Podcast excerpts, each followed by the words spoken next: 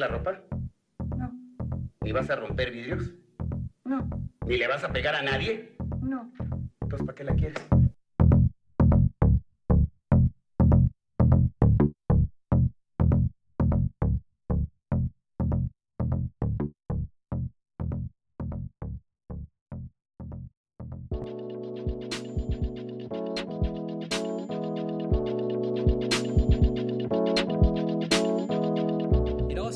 2013. We've all heard the word Portri, a term associated to Mexico's Legion and FC Porto. The list of Mexican players at the Portuguese Giants has been an extensive and significant one. Here, we have one of the best European sites at scouting talent, looking at Mexican football for several of its best. But has this relationship between FC Porto and Mexico's footballers worked? What have been the high moments and low moments? We'll discuss that in today's episode. I'm Nayib Moran and I'm joined by Ivan Fernandez. This is Resortera Wave. Ivan, um, over there in Cali, this Portri moment, like how, how have you lived it? I mean, it's been one of those moments where who would have thought that FC Porto was going to look at Mexico um, to find talent? Yeah, and when, when you look at that and, and just look at the amount of talent that they they've signed over the years, you know, it, it almost seems like it is like a just an extension of, of the Mexican national team or the, Mexican league. You know, they like it almost feels like uh, like half the team across every uh, age group is, is Mexican. Yeah, no, and I think uh, there was a point where there would be like sometimes Porto uses more Mexican footballers than some of Liga Mex clubs in Liga Mex. and of course, that was an inside joke and whatnot. But uh, it's been, it, it all started in 2013, 2013, 2014 season. The manager at the time was Paulo Fonseca. And then after Fonseca left, there was uh, Luis Castro. Um, so, so we're talking about one, two, three, four, five, six seasons where at least one Mexican footballer has been in FC Porto. And FC Porto, of course, is known as this club that finds talent in mostly in South America, and then finds ways to sell them off to other big clubs in in Europe. You know, and and there's been beneficiaries there. You know, Manchester City has been one of the main ones. Monaco, another one. Uh, St. Petersburg is another team that comes to mind that has benefited from FC Porto and finding talent. Um, one of the first players to arrive there was Diego Reyes in 2013. Um, at the time, Diego was a tall uh, Mexican center back that had gotten an early debut with America. Um, and there was a lot of expectation around him, especially after that gold medal um, success in London in 2012. There was this idea that he was the next big center back in Mexican football. But by the looks of it and how his career turned out since then, he's kind of struggled, right, Ivan? Yeah, especially uh, career-wise, and uh, um, I guess more like uh, as far as uh, expectations when it comes to fans and pundits. You know, when another prime example that it's really difficult to to try and predict how these things happen, considering just how, how many factors there are involved. Yeah, I mean, Diego Reyes right now is 26 years old. He's in Fenerbahce over there in Turkey. Uh, but um, when we look at his case, and it's kind of been really confusing, no, as to what is his real position. Is he a center back, a defensive midfielder?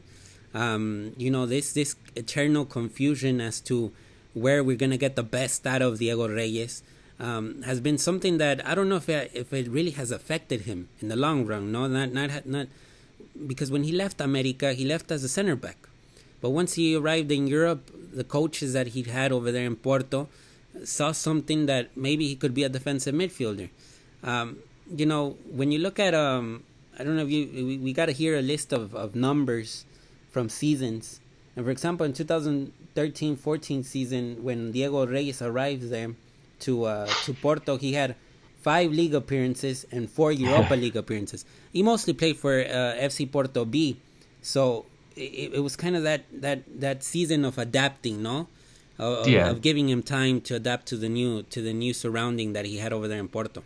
Yeah, and it wasn't. It was about what like a year after he had won the gold medal. So and it, you know, I was watching that game again recently, and I'm like, man, Diego Reyes was so like scrawny.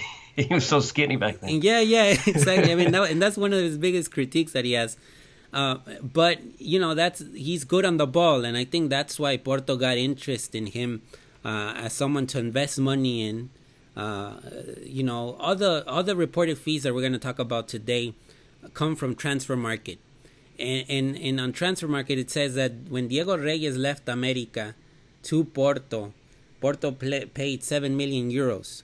That that's the price tag that he had um, heading into Europe.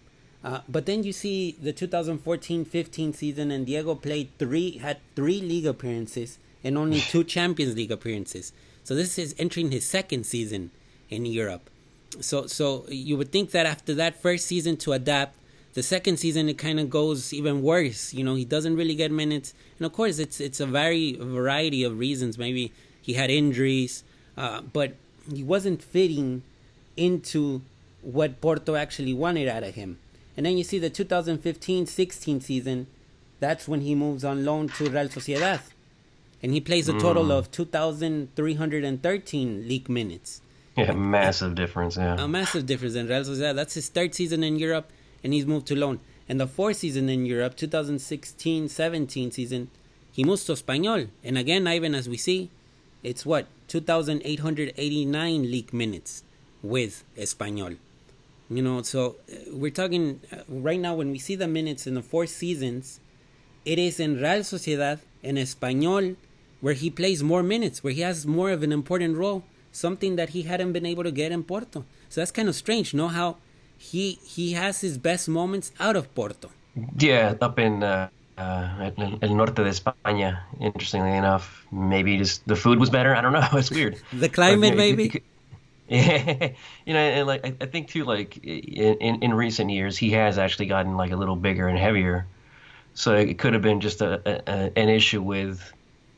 Uh, again, you have a, a, a talented center back, but he's just so skinny. So Yeah.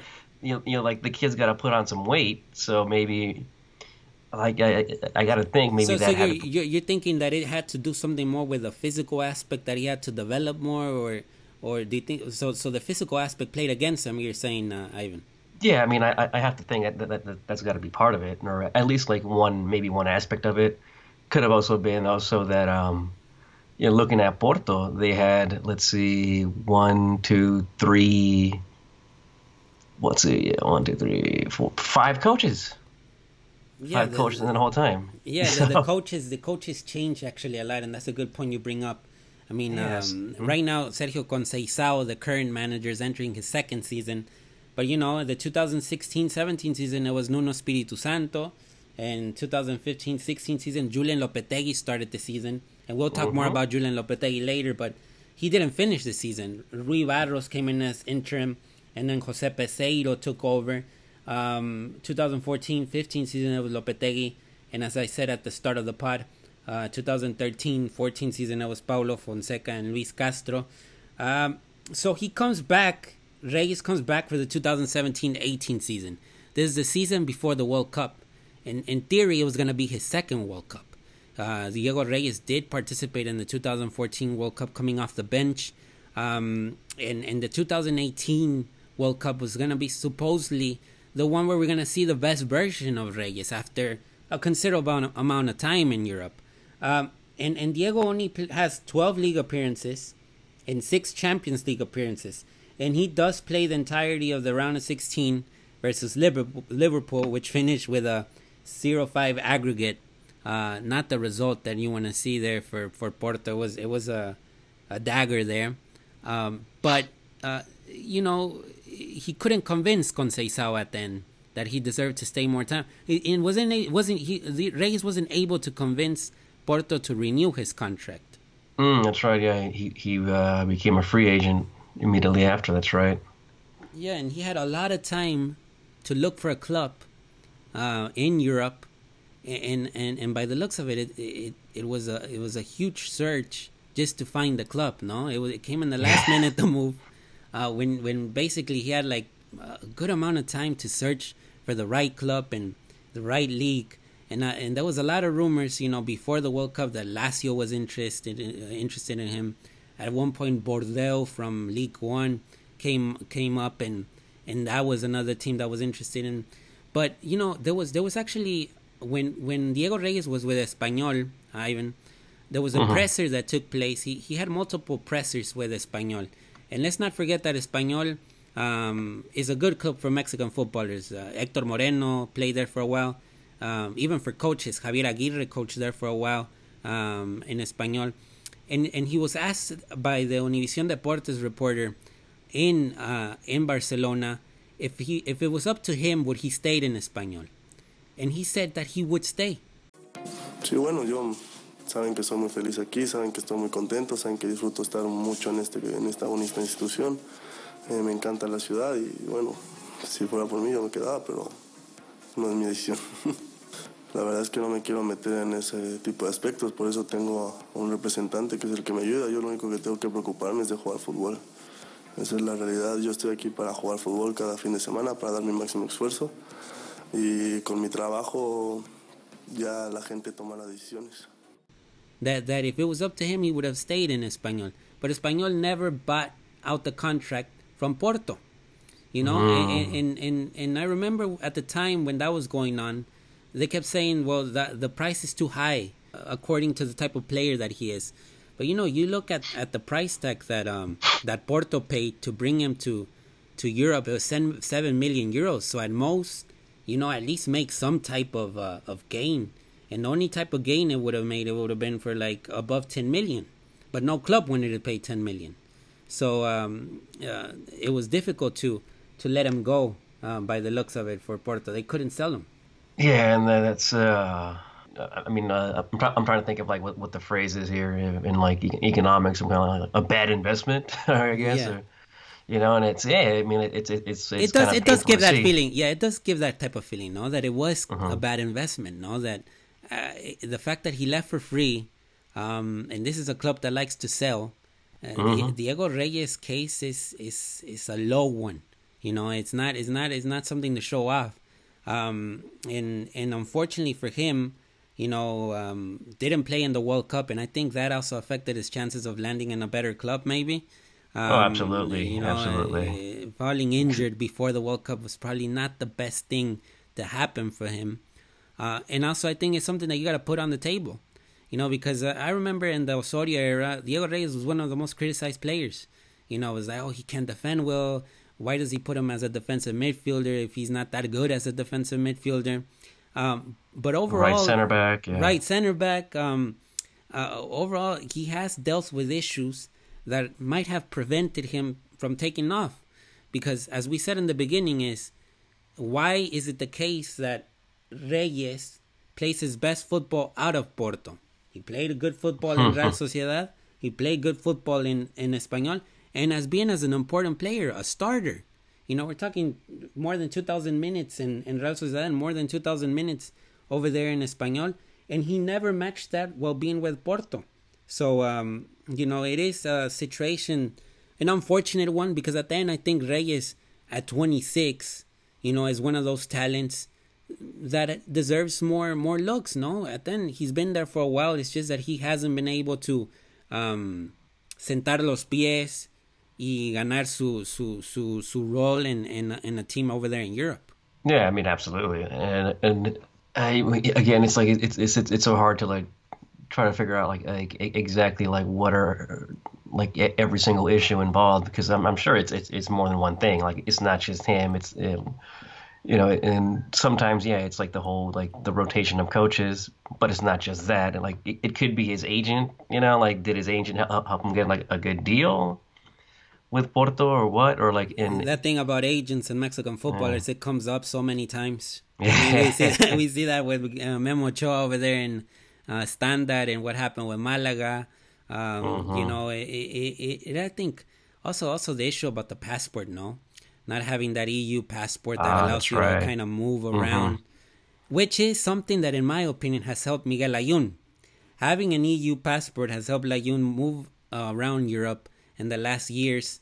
I mean, over there, uh, Layun arrived to um, Porto in the in the 2015-16 season. They he arrived on loan from Watford. Uh, Julen Lopetegui was still the manager, that same season that uh, Layun arrives, 2015-16 season, Tecatito arrived as well from Twente. Uh, but uh, let's look a little bit of what Layun did over there in Porto and what he represented. In the first season uh, with with Porto, he had uh, 45 appearances. He scored seven goals and got 19 assists. Played most of the season as a left back. I mean, it, it couldn't have been a better season for Layun that first season with Porto. I mean, it, unbelievable the way the fact that he got 19 assists. That that that's a that's a number that's gonna live for history.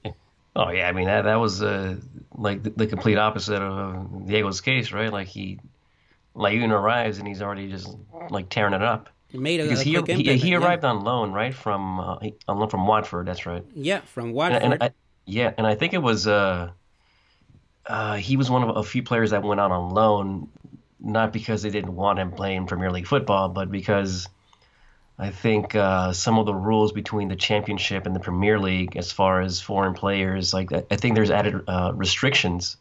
yeah. So it was a case that like they couldn't play some of their players because you know they can't have they had too many uh, too many foreign players. So their their whole plan was uh, at, at Watford was you know we're, we're going to save money and put these guys out on loan. That way they're still playing and we're not paying their salary. The, the other team is, and if things work out, either like they can come back and get first team minutes or we sell them. And yeah, that that that was perfectly uh, the case with Layun he goes out on loan to Porto, and yeah, like you said, 19 assists in his first season. 19 assists you know i mean i think uh, when i saw that number yesterday when i was looking ga- gathering the numbers it, it kind of stands out no and it tells you a little bit of, of, of his specialty uh, he is a good passer it's just that sometimes with the teams he's just not able to to capitalize on that you know they move him to the right they put him in the midfield um, you know I, I feel that if he gave you 19 assists as left back well, it is a position that you should consider to always put him on, you know, and and work on it because it seems that he's pretty good at it. Uh, 2016-17 season, Nuno Espiritu Santo the manager. Uh, Layun has 25 appearances, uh, gets three goals and four assists. Mm, second half of the season, he hardly plays. So this is when the, the decrease starts happening. You know, the the he started on the high and then he slowly uh, uh, get, he's not getting those minutes, and he scores a goal uh, against Roma in the playoffs of the Champions League. Tecatito also scored on that one, and it was a great goal. Um, and then the 2017-18 season, the one before the World Cup, he has 32 appearances. 16 of them take place in La Liga with Sevilla FC. So half of the appearances he had in last season actually happened in Spain. Um, and with La Liga side, uh, he plays mostly as right back. You know, he even scores a goal against Real Madrid.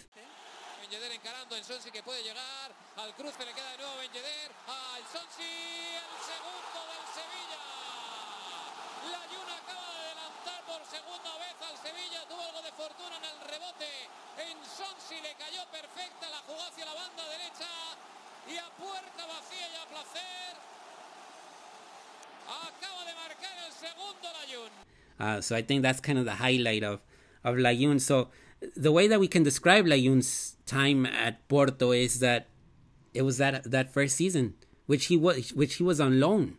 He wasn't even uh, bought bought by Porto still at the moment when he got that that, that that great season of the assist. Yeah, I mean, I mean it's so weird how that kind of happens, and like that was a season when again the they had like the the rotating coaches. There was there were three coaches that year. Yeah, exactly. It was the three coaches, and and you know that um that kind of put difficulty on on Layun's situation. But look, Layun Layun arrived to to Porto when when when Porto decided to buy him. They bought him from Port from Watford for six million euros, and it is report reported that he got sold to Villarreal for four million euros. S- So they did sell him, but it was a lower price, you know. And and and and Sevilla had an option to buy him, but at the end they didn't buy him. You know, I I know that. Um, you know the sporting director over there in Sevilla, Joaquin Caparros, really liked uh, Layun, but of course there was a change of managers. Uh, in came Machín, and look, look, Sevilla right now, what is the top of the table, isn't it, in La Liga? I believe so. Yeah. Yes, I mean we're we're talking about a, a team that uh, has transformed itself uh, a lot since since Layun was there. Uh, but but you know, right now Layun and, and Villarreal, um, hope for the best. Hopefully, hopefully he can be um, getting more minutes. By the looks of it, he he, he is bench over there in in Villarreal, not not getting uh, those constant minutes. But as we Yeah, he's mainly a sub. Yeah. yeah, he's mainly coming in as a sub. Uh, but you know, um, we'll see exactly what happens there with with Layun. Tecatito Corona. Tecatito Corona, as I said, arrived at the same time as um, as Layun, the same season, 2015-16 season. Gets bought from Twente. Um, and right away, you know, he had 39 appearances with Porto and he scored 8 goals and got 5 assists. So right away makes an impact, similar to what Layun did. Um, 2016-17 season, Tecatito has 41 appearances, 6 goals and 9 assists. Scores 2 goals in Champions League, one against Leicester City and another one against Roma. That same game as Layun scored. And the recent season, last season, that, you know, of course, we gotta mention that the 2017-18 season is the one that, that Porto finally wins. Um, Tecatito made uh, tw- 41 appearances, most coming off the bench, and season with three goals and five assists. So, so, so it be, it has been for Tecatito kind of inconsistent as well, no, Ivan? Oh, absolutely. It's and again, it goes back to the whole situation with um, uh, what the what what fans and pundits uh, expect from him, especially with the hype around him. You know, because like it, it really seems like he's um, like he's he's such a good dribbler, and there's always like all these crazy highlights of him like like dribbling past like like you know the, an entire eleven and their bench and their reserve squad and like the stadium employees. Like everyone's getting dribbled and nutmegged. Yeah, yeah, and and it's a great show to watch. And I mean, I think after 2015, uh, the Copa Centenario took place, the Copa America Centenario in the U.S. You can make the argument that Tecatito was one of the best players in that tournament. And after that tournament, he gets the contract with Porto. Um, of course, that that Centenario didn't end like uh, all Mexico wanted it. It was it was catastrophic the ending, but uh, on an individual level, I think Tecatito gave a good show. Um, so when we look at Tecatito's case, we look at you know his contract goes until June 2020, so his contract is still on with Porto. But you do think that Tecatito should be the one that Porto might be shooting to to sell at a good price, you know, to make some profit out of this.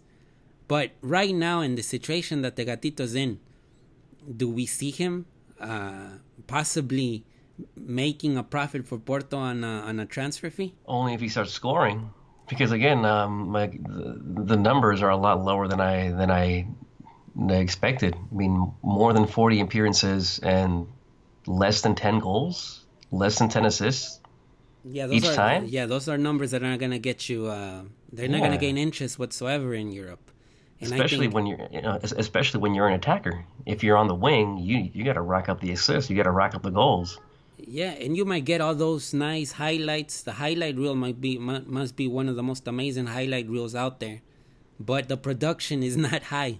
Um, exactly. yeah, and- there's something really missing from Tecatito. Yeah. And, and so, I- I- and again, with the expectations, it's like he, you know, like as fans, you know, we expect him to be like he's supposed to be one of the best. But again, these numbers don't, they don't really build any kind of confidence in his, his attacking. You know, it's like okay, that's nice that he can dribble, but if you don't put it in the back of the net or put it at somebody's feet to put it in the back of the net, what's what's the point? Yeah, and I think uh, that is that is um that is a big question with the Tecatito, and also the World Cup didn't help him. No, Uh, the World Cup he, he he hardly had any significant role in the team. I think Chucky Lozano was, you know, that that winger slash forward that was that was more important in the team, and Tecatito was kind of like on the second on the second line. No, um, and that of course also affects. You know, if he doesn't have a good World Cup, his first World Cup in his career, then the gain is is practically none you know and it all goes down to what he does at club level and if what he does at club level is not it's not eye opening like you said uh, Ivan at least 10 plus goals 10 plus assists should be his goal then the possibility of him moving away from Porto to a bigger club is very minimal you know and it puts into question like was it a good investment for Porto and last you know the last name that we're going to analyze closely is Hector Herrera Hector Herrera, the captain of FC Porto. Right now, Hector Herrera and Tecatito are kind of the, the what's kind of left of Portri. You know, um, at, the, at, the, time it was more uh, filled with Mexican footballers. Now it's two. And these two are Hector Herrera and Tecatito. And you can say that Hector Herrera is the main one. He's the face. You know, the fact that he's captain, um, and he started being captain uh, in late 2015. So we're talking about, you know, almost three years already as, as captain of the club. And this is happening while Iker Casillas is in the team. Um, and I think it has to be uh, mentioned.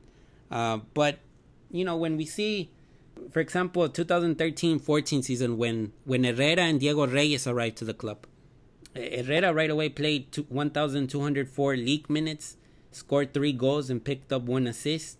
Uh, and he made three Champions League appearances.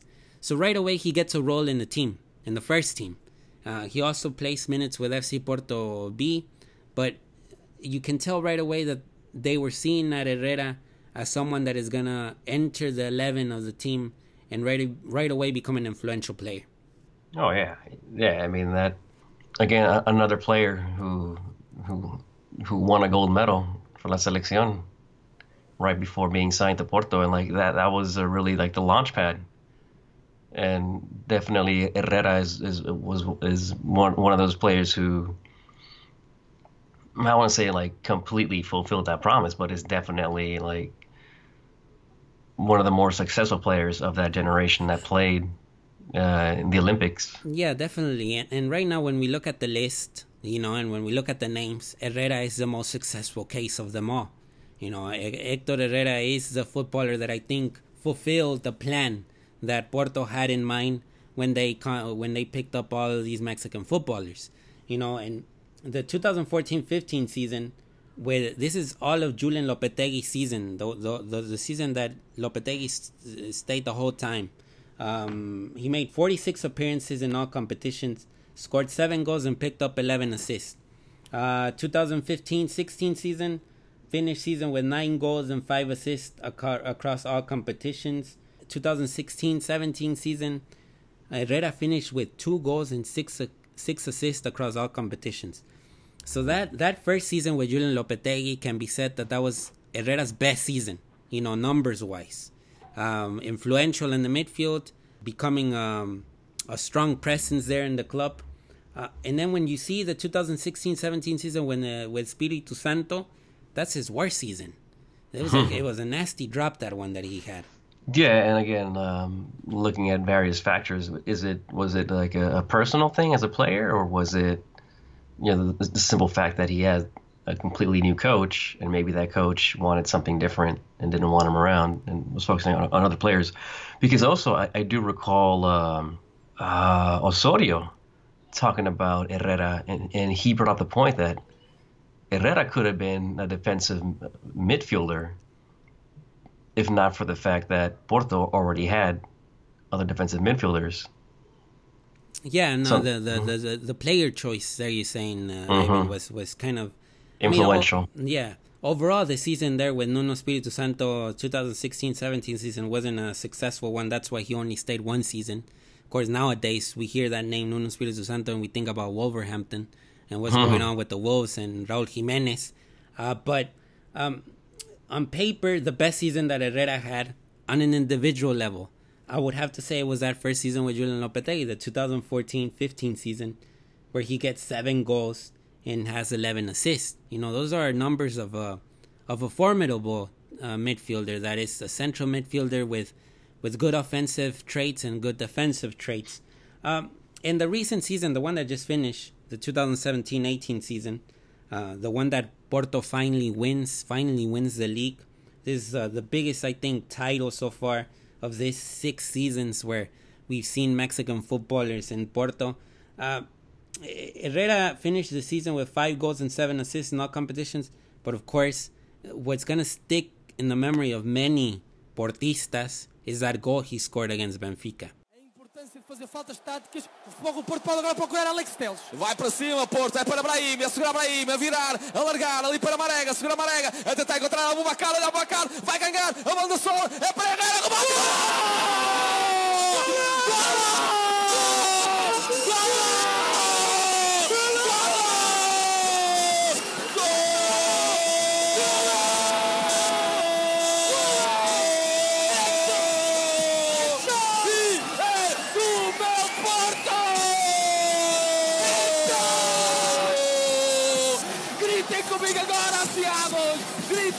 Gritem! Quem é Seattle? É o Herrera! and what that goal meant for him and what that goal meant for Porto. Because before before uh, Porto winning that league title last se- last season, you know, it was all Benfica. And Benfica was kind of controlling the whole league and, and, and whatnot. And I think it was very desperate for Porto to finally win one.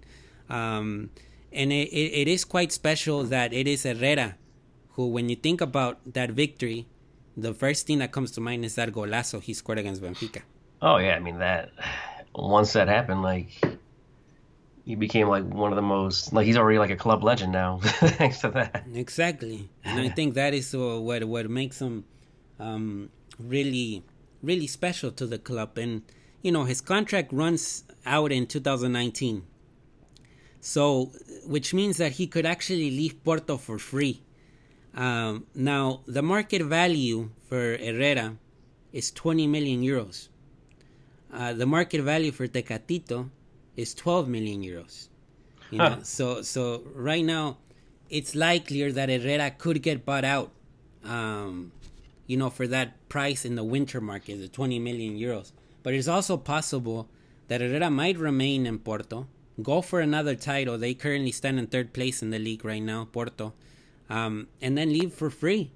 But again, isn't isn't Porto a club that wants to get profit? You know, isn't Porto this this club that you know would sell, for example, Falcao for more than thirty million, Otamendi also, uh, Jackson Martinez is a name, James Rodriguez. Why aren't the Mexican footballers leaving for high prices as well? Yeah, again, that's uh, my God, such a mystery. and and I think again, it all goes back to uh, the cases of like like Reyes and Tecatito. It's like the some you know the, the numbers either like the, either the numbers don't add up or certain just certain things don't add up. You know, like like like Porto sees something in the players, but the players don't really fulfill that. But then, like uh, like you said with Reyes, he goes somewhere else, and it's like, oh no, he's actually pretty good. Like what? what well, then what is it? exactly. No, and, and, and look, and there's been other cases. We we gotta mention Raul Gudiño, who is 22 years old right now. We gotta mention Joao Maleck, who's 19 years old. Uh, Omar Govea, who's 22 years old. Of those names that I just mentioned, only Omar Govea still belongs to uh, Porto. Um, Gudiño left. Um, you know, Gudiño basically also had like a. Gudiño and Govea had interesting cases. They both and, and Maleck, they all went to FC Porto B on loan. And then after being on loan for a year, then they got bought by Porto. And and that was the case for Gudiño and that was the case for Govea. For Maleck, it was just one season on loan. It didn't work out. You know, even though he scored a lot of goals in Portugal and, and, and scored also in the in the UEFA Youth League. I, I don't I still don't I can't explain to myself why didn't they keep Joao Maleck? Now Joao Maleck is in Sevilla Atletico and Sevilla FC second team, um, attempting to win a role there, and he's also on loan right now. Maleck still belongs to Santos Laguna over there in Mexico. But why why didn't why didn't they go with Maleck and was and were like okay, let's get him. Let, let, he did all right in that loan, so let's keep him. So you know it, it- why why didn't they keep him? You you know, considering that they kept Govea and they kept Gudiño. Of course, Gudiño didn't work out. You know, was on loan at uh, União Madeira, and then he went on loan to Apoel Nicosia. He debuted in Champions League though, and I think that has to be mentioned. The first Mexican footballer, Mexican goalkeeper to be exact, to play in the Champions League was actually Gudiño. Um, but he he went back to Mexico, Gudiño. And Govea right now is on loan with Royal Antwerp after being on loan last season with Royal Excel Mouscron. Um, there's actually an interview that came out today in Diario As Mexico. Uh, The journalist is Eduardo Lopez, and he talked to uh, Govea.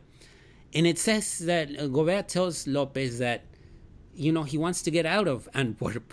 That he thought that he was going to get bought out um, by a club um, this this off season. You know, especially after a good season he had with Mouscron, he expected to be sold. You know, to a team in Italy, a team to the Netherlands.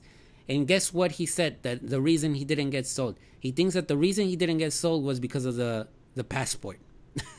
so look, so right now, Typical. uh, is stuck in Porto. Still, he still belongs to Porto, but these are also cases where you know the it, it seems right now that um, overall, uh, and, it, and it, this is this is a hard one, a hard conclusion to say, but but this relationship between FC Porto and Mexican footballers has been more negative than positive. Well, don't you think, Ivan? Absolutely.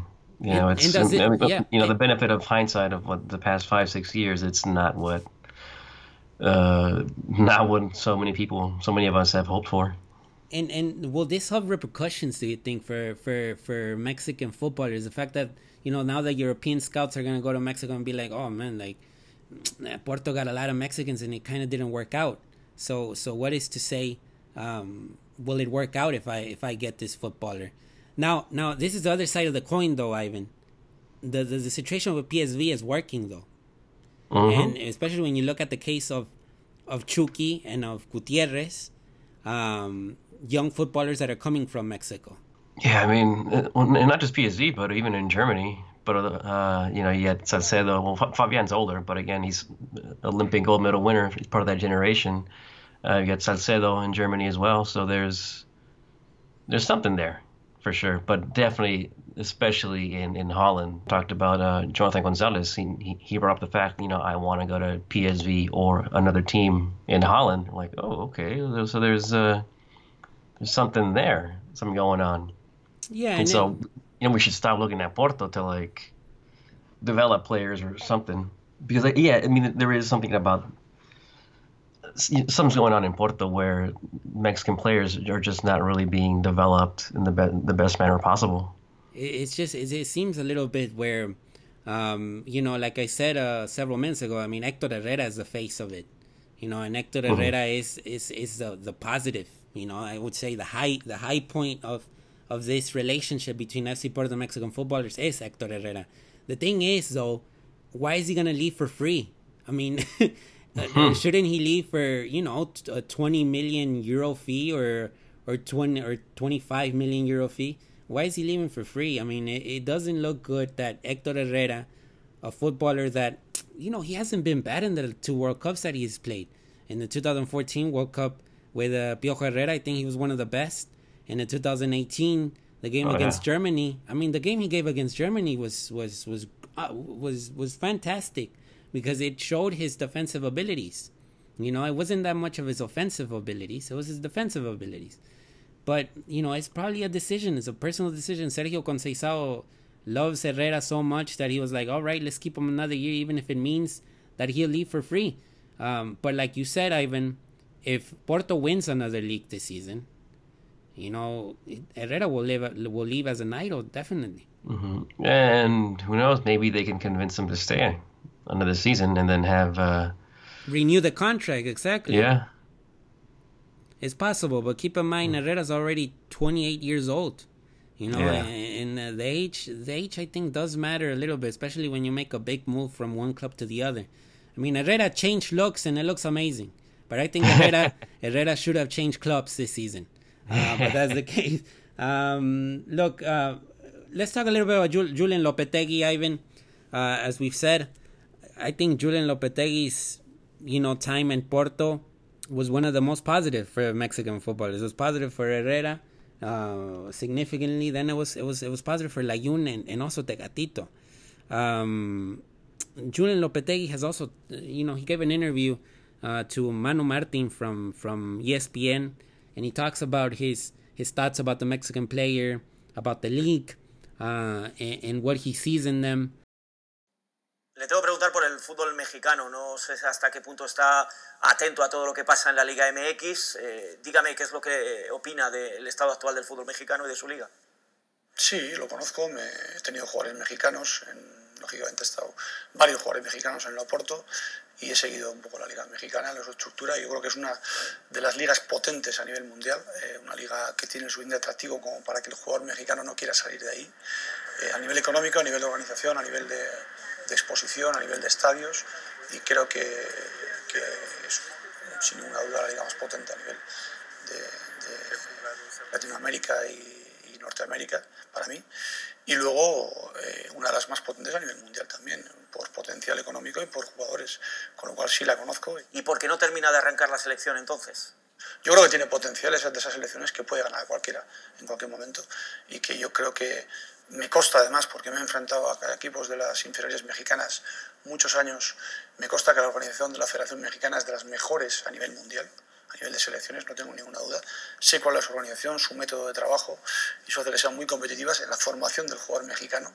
Eh, ¿Usted piensa, eh, es una opinión muy personal, que el fútbol mexicano está a la altura del español hace 20 años y que la evolución por calidad de jugadores y por cosas bien hechas le tiene que llevar necesariamente a, a conseguir grandes éxitos?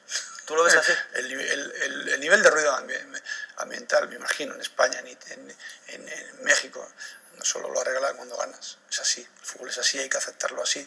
En los entornos, evidentemente, eh, no ayudan a que, a que eso sea más, más un proceso tranquilo. Eso está claro, cada uno tiene su papel. Evidentemente, una vez que se gana, eh, todo está más tranquilo. Julian Lopetegui is right now at Real Madrid.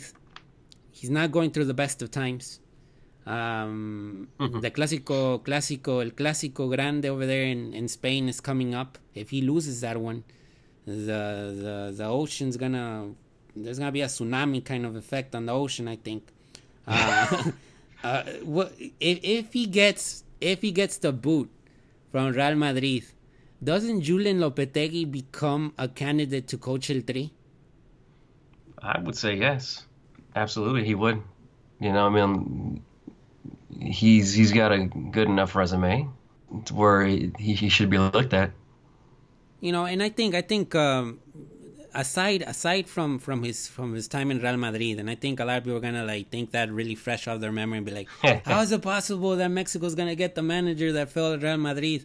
Um, and then the way that he left the Spanish national team wasn't the best. I mean, it was kind of unfortunate oh, yeah, that everything was, that happened oh there. Uh, but I think we gotta mention with Lopetegui is his ability to work with youth footballers. You know, his ability to believe in the Mexican footballer because at the end it was Lopetegui who brought Miguel Layun and Tecatito Corona to FC Porto. You know, at the end, yeah, the club saw something in them, but Julen Lopetegui had to give the nod to bring him over. Hector Herrera gave his best season in, in, in Porto with Julen Lopetegui, numbers wise.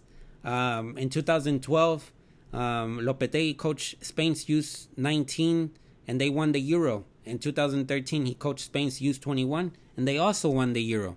Uh, so so those are those are those are interesting takes from what Lopetegui could bring to the table.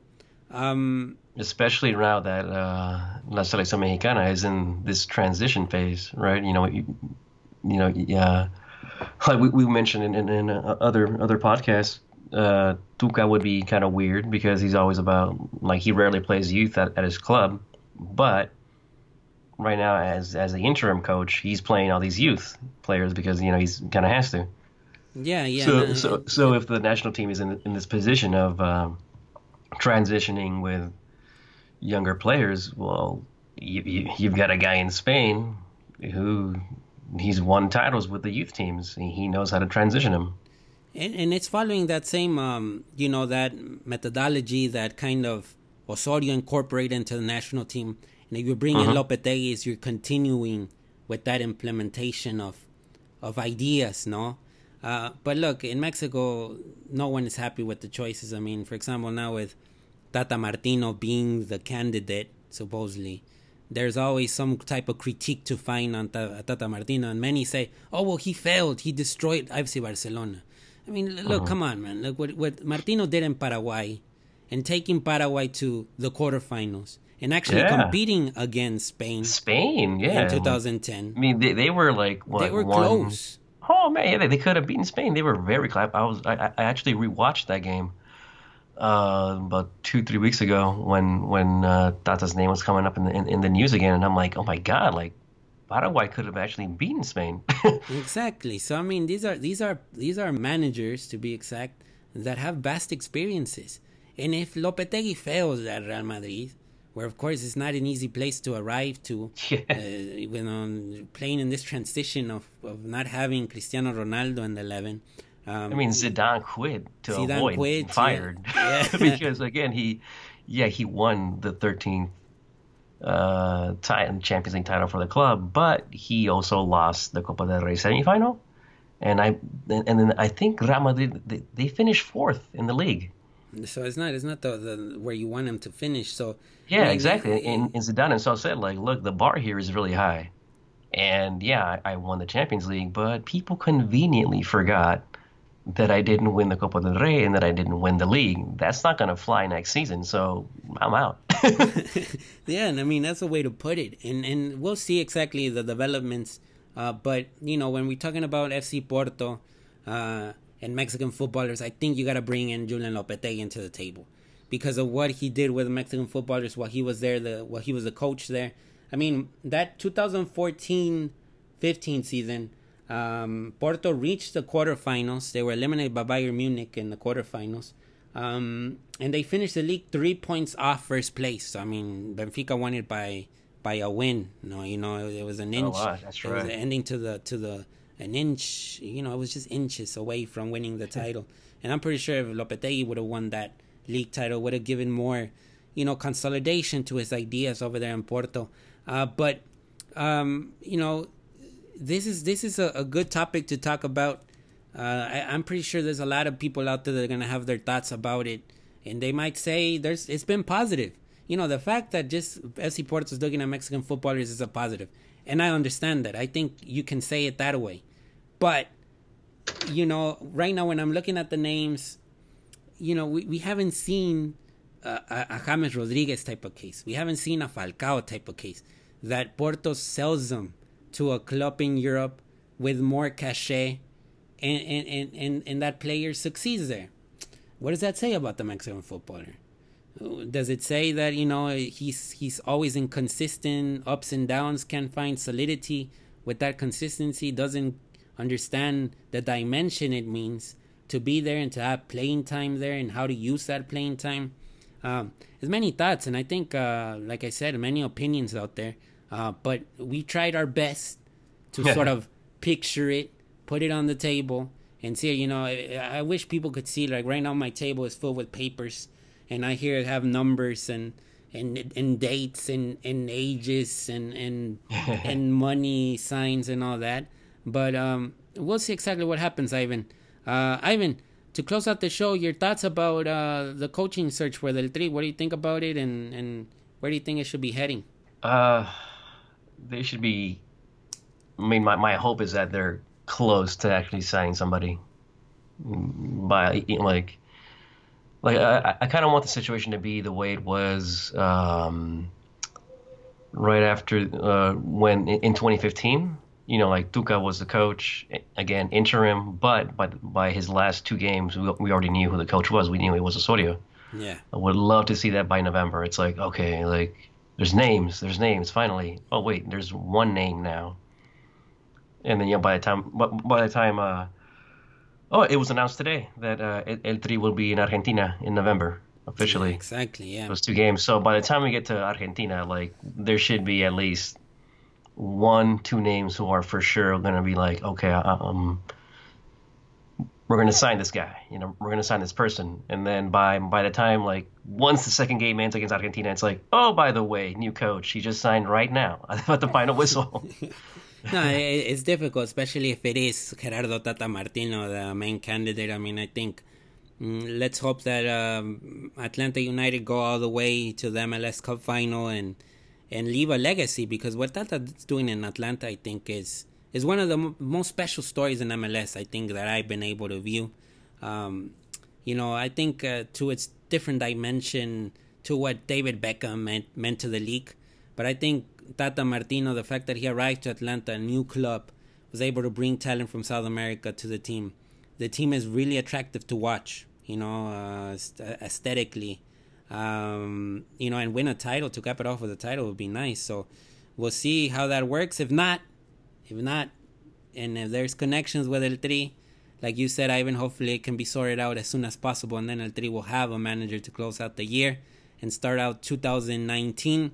Uh, so that is from me, Nayib Moran, Ivan Fernandez in California. Uh, hope you enjoy this episode of Resortera Wave, and we'll talk later. Ciao, ciao. Peace.